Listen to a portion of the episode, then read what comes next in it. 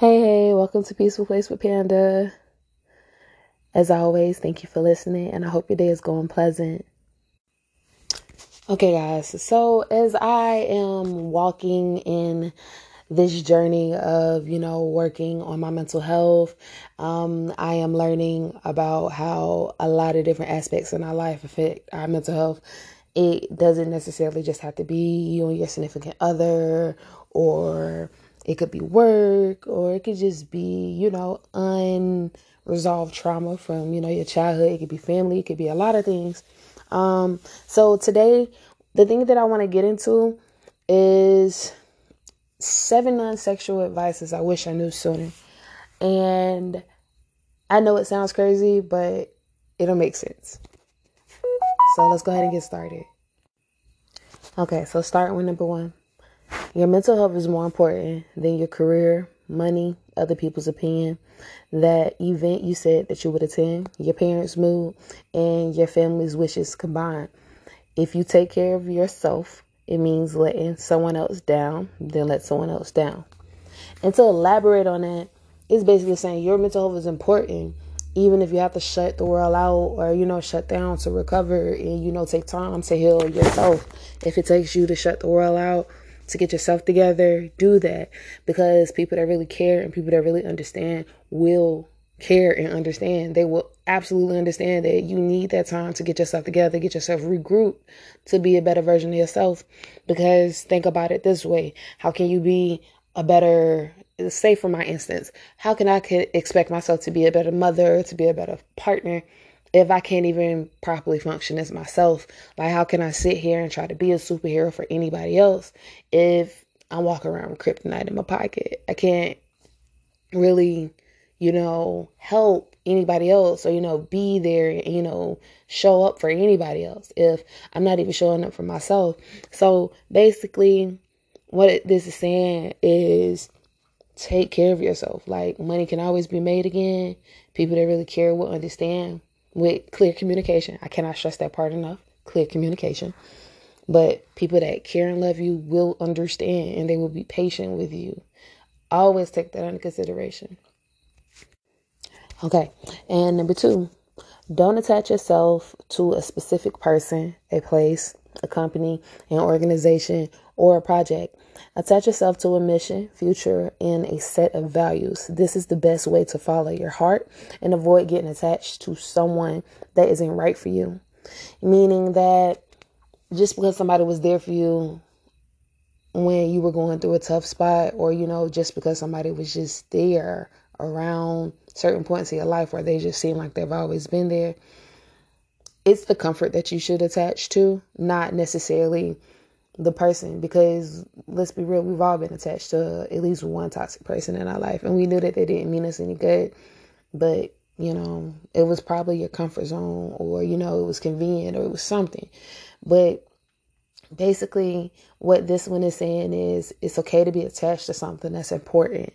Like it's okay to be attached to you know your ambitions into the things that you see see for yourself in the future or you know things that you really are passionate about. It's okay to be passionate about things but just don't attach yourself and be like okay like you could say i'm passionate about sweets. That's that's the silliest um metaphor i can make. But it, the difference is to say that i'm passionate about sweets so I want to attach myself to that passion for sweets. I don't want to just attach myself to like Oreos or like, you know, Skittles or everything. Something like that. That's like the my fat girl metaphor for that.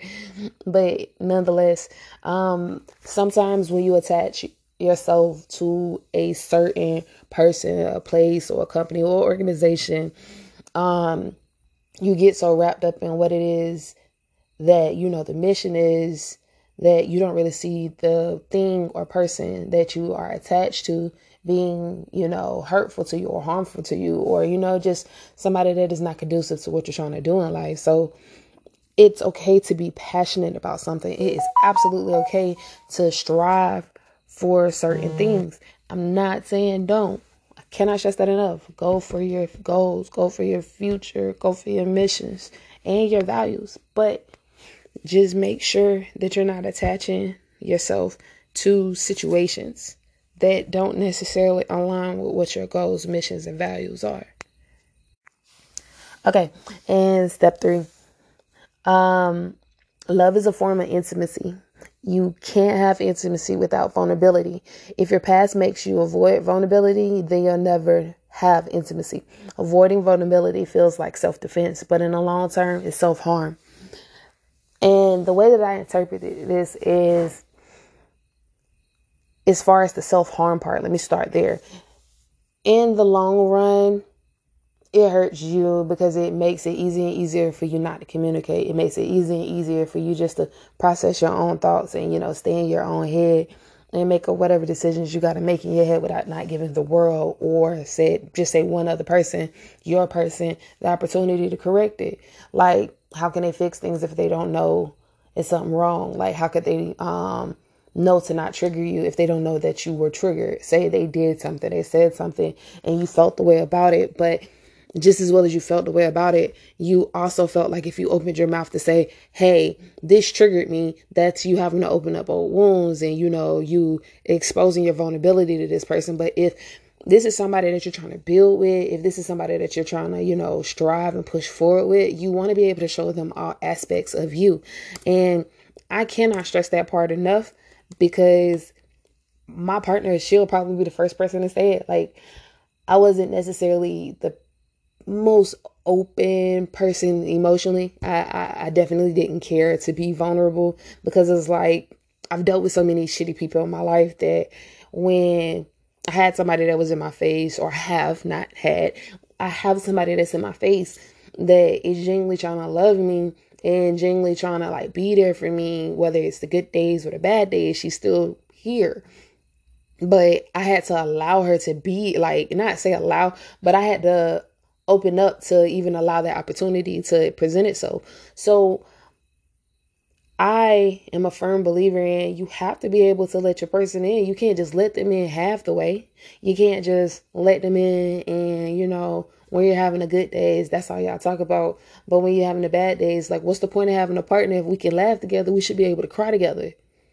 But you have to allow that person to be able to have that level of intimacy with you, to have that level of, you know, openness with you because what's the point in how can they truly love you if they don't truly know you? Like I know that I personally am getting better about discussing my feelings and talking about how I feel, but I wasn't always like this. And I, I'm pretty sure if I had better communication skills, a lot of friendships and relationships that I have had in my past experiences would have probably went a lot better if I was just open enough to be comfortable, to be vulnerable, to express myself, as opposed to just shutting off, being dismissive, and just being like, "Yeah, no, I'm not doing it because I I, I don't want to be hurt again." But you always have to take into consideration that's that person isn't your ex. Now, if it is your ex, I don't know what to say about that. But if you're with somebody new, you're starting something new, you're, you know, you building something new with someone new, you have to always give them a clean slate. It's not that they did anything to you. They're not the reason why you have those walls up. They have not hurt you. And that can really hinder relationships. You miss out on a lot of opportunities just because you're scared because of what other people have done. Like you'll sit and you will be like, yeah, no, I'm not uh, um, you know, I'm just cooling. I'm not trying to get attached to nobody. I'm not trying to, you know, go down that road with anybody because, you know, I've been through some shit. I'm not taking from you that you have been through some shit. I have too. It's surprising that I have, I, I decided to even go back into the dating world. But it was when I wasn't looking. I found the love of my life and I'm grateful. But the only reason why this worked so well is because I had to let those walls down. I had to be vulnerable with her. And I say this all the time. I'm always give her her flowers while she's here. If it wasn't for my wife, I probably wouldn't have made it through these last few months. I have been a mess and she has been amazing. But the whole point of that is to basically say this. It's okay to have a guard up because that I mean it's a defense mechanism, but at the same time, I always take into consideration that how can y'all really have some like something real, something genuine if you're not giving that person all of you? You're only giving them the parts that you want them to have. then they're only loving a portion of you. That's the simplest way I know to say it. All right. Number four 99% of the harm is caused in your head by you and your thoughts. 1% of the harm is caused by reality, what actually happens in the outcome. Most of the time, the problem isn't the problem. The way you think about the problem is you can fix most of your problems just by fixing your thoughts. So, to to put it in my own words, the way that I see this, and I stress this a lot, I have to tell myself this a lot that situations be way worse in my head than they actually do be in real life because it is definitely my nature for the most part. It used to be my nature to always think the worst and, you know, be like in panic mode or being like, oh, this situation is this because of how I how I perceive something or how something may have looked or sounded, or you know, attaching that with whatever bad memory that kind of associates with that situation, and you automatically go to the worst place, as opposed to just being like, hey, I saw this, I heard this, and um, this is how I feel about it. And I'm not gonna say all the time is gonna be, you know, they're gonna correct you and be like, yeah, or you know, you do your own research outside of your head. And you know, nine times out of ten, you will find a resolve that you'll find that the situation may not be as bad as you think it is in your head. We definitely can be eccentric in our own mentals when it comes to certain things and thinking about worst case scenarios because it could get real dark real quick. We all know that. So, one of the best things to do in situations like this, especially like with your interactions with people, even if we just put, even if we just say the people that matter, the important people, um, what we do say is that we put the effort to talk to the people that are around us the people that actually matter. Okay, um, I didn't care for this. I felt uncomfortable with this. I felt the way about this. Um, it could be as simple as them apologizing to ease your mind, or it could be them giving you their explanation about what happened from their perspective. Still, could ease your mind. So, don't always run with your first thought as, as far as assuming things, or even if that is a thought, acknowledge that thought to yourself, but then at the same time address the issue if you can with the other party because it could definitely just be in your head. All right, number five.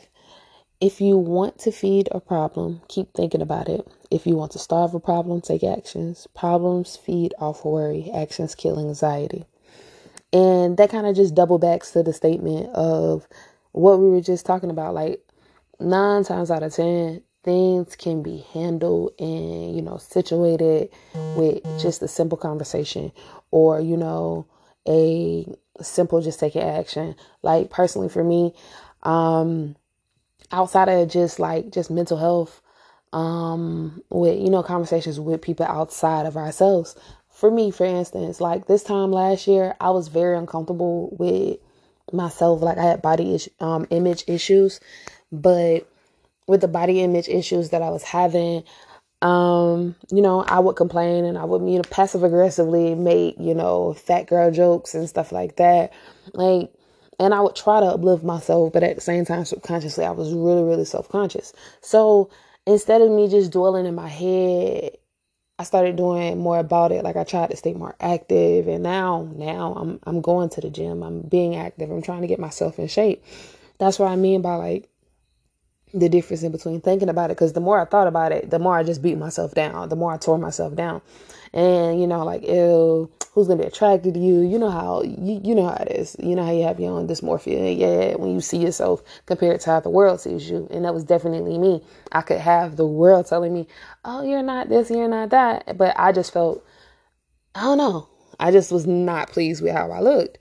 But I'm not quite there, but I'm a lot more satisfied with who I look like now as opposed to what I did then.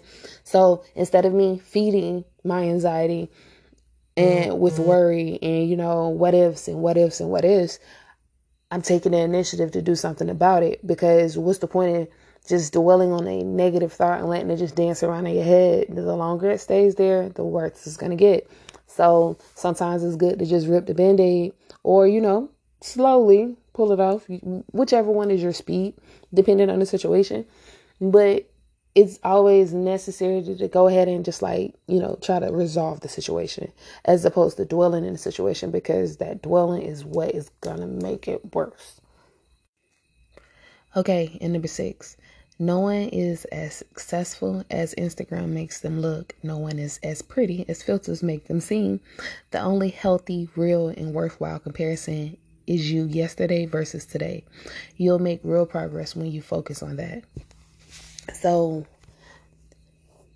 that for me speaks a lot because we live in a world where you know people post their vacations and you know I'm in this tropical island and I'm doing this and you know boss moves or whatever because you know we live in a generation where everybody likes to brag. Some people really just you know speak about the things that they're humbly happy about and you know their successes but you know we have a, uh, we live in a world where a lot of people like to post on their social media um, like their life is so extravagant and you know they're all of this and all of that. But when you see them in real life, they look miserable. They definitely don't look like their profile picture.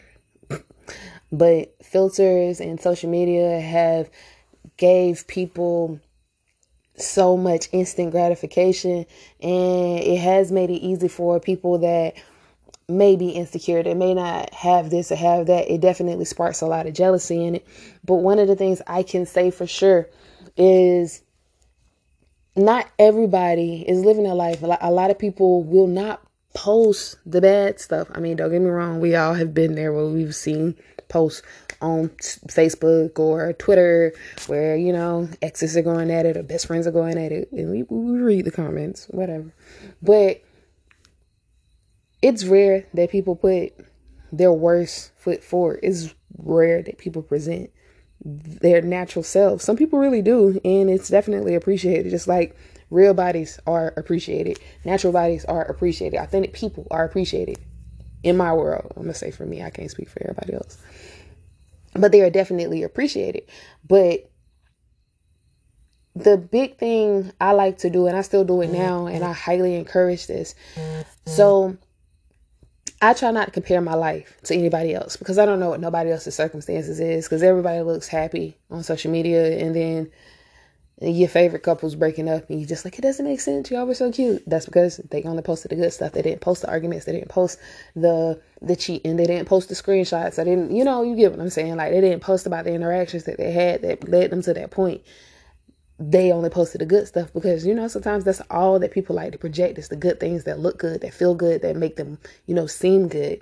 When in all actuality you know they could sometimes be real shit people um or you know difficult people. It's kind of harsh for me to say shit people but they could be difficult people. They could be people that are really really nasty really really narcissistic really stuck up on themselves and stuck up um in their own situations. So you can't compare, you know, what John Smith is doing, and you know, John Smith is in Dubai, and you know, his body looks great, and da da da da da. Okay, we, we don't know if, you know, his life is really that good. The best thing to do in a situation is compare you to you. Meaning, I do it a lot. I literally will take pictures and I will go through like my social media and I will take old pictures from like a year ago, two years ago, and then I'll take a picture that I recently had and I'll I'll make like a little um collage and put them next to each other. This is me showing myself even when I don't feel like it, I have grown so much cuz I see me on a day-to-day basis, so I don't see the dramatic change. It just all it all looks the same. But somebody else sees something different. So sometimes the best comparison is for you to look at you, but then also be able to look at you and be like, okay, because sometimes I look at videos and I look at pictures in my cloud, and no matter how much I'm like, oh yeah, that was a really cute picture, or oh, that was a really, really fun moment. Because I can think of a lot of pictures and videos that I have on my phone where I was cute. I was cute as shit. Filtered, unfiltered, whatever, more than likely filtered. Um, but I was cute as shit. But at the same time, I know for a fact that I was going through a lot at that time. But I didn't want to talk about it on social media. So I just took to, you know, posting the good parts. See how that's tying together? Yeah. But that's that's all I'm saying about that particular part because that can definitely be one of those situations to where you um you strive and you try to mimic. I never understand that weird shit of trying to like mimic what somebody else got going on. Oh, I want to do the same kind of trips that they do. No, use it for inspiration. It's always nice to have other people for inspiration, but I never would say that anybody else's life is my goal. I would never say that what somebody else looks like is my goal because it might look good on her, but it might not look good on me. It might look better on me than it look on her. But still, I don't I try to make it a habit to not compare myself, my situations to anybody else because social media would have you thinking that people are one one way and then everybody that know them in real life be like, you know you don't live like that. Don't be that person. Just living live your authentic life as your authentic self. And I promise you you'll get further that way. Cause who got time to sit and keep trying to fake the funk and project a certain picture? Mm, not me. And number seven, don't trust someone's words if their actions don't align. Their words will tell you what they want you to think, their actions will tell you what they actually think. Meaning that I feel like we've all been in a situation to where, you know, a person says, you know, yeah, you know, they sell you a dream. They paint you this picture that they're this phenomenal person.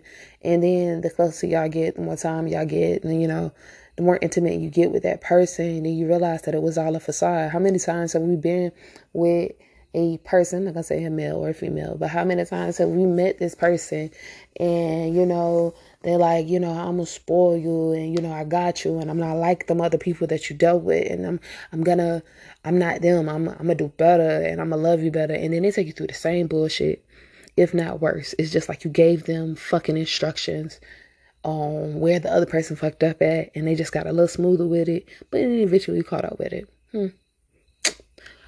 But I'm a firm believer, and you can say whatever you want to say.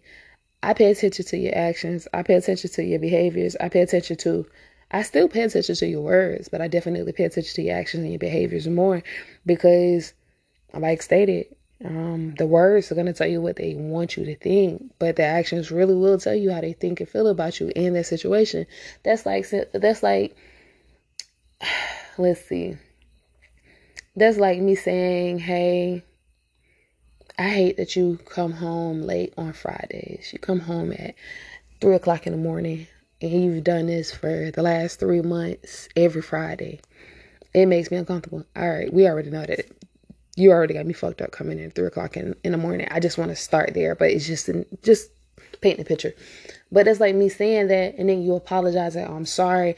I didn't know that that made you feel away. I was just been hanging out with my friends, um, but I'll do better. So then like said person says that really really like puts a lot of emphasis on that but mm-hmm. then as clearly as all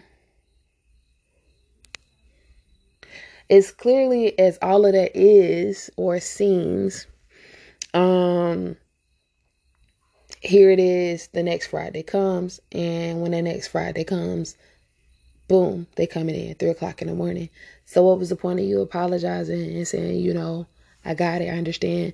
Because for me, an apology without change behavior is manipulation, meaning that you're just telling me this to pacify me. You're not telling me I'm sorry, I'll do better because you genuinely are empathetic to what it is that I'm saying and that you want to correct that because you don't want me to feel that way again. Because that's what an apology is to me. It's you saying, I don't like the fact that I made you feel that way. I apologize, I'll do better what's the point of you saying that if you're still going to continue to do the things? Because now you know, and I, to me, I feel like that's just a slap in the face. But that's just me. Um, but as always, yeah, I know I get on a ramble sometimes, and I'm not trying to do that. But as always, definitely all of this is up for interpretation to how this fits in your life and for your perspective. Um, I want to thank you so much for listening. Um, and as always, it's okay to not be okay. Just don't dwell in it. Just don't dwell in it. That's the biggest thing I can say. Like, it's okay to not be okay. But just as well as you can sit and say that you're not okay, it takes effort to get to where you want to go. You can't just say, I want to be better and then wake up and you're just better. It just doesn't work that way. It does take work, but always remember you're worth the work. Thank you so much for listening. This has been Peaceful Place with Panda, and you guys have a wonderful day.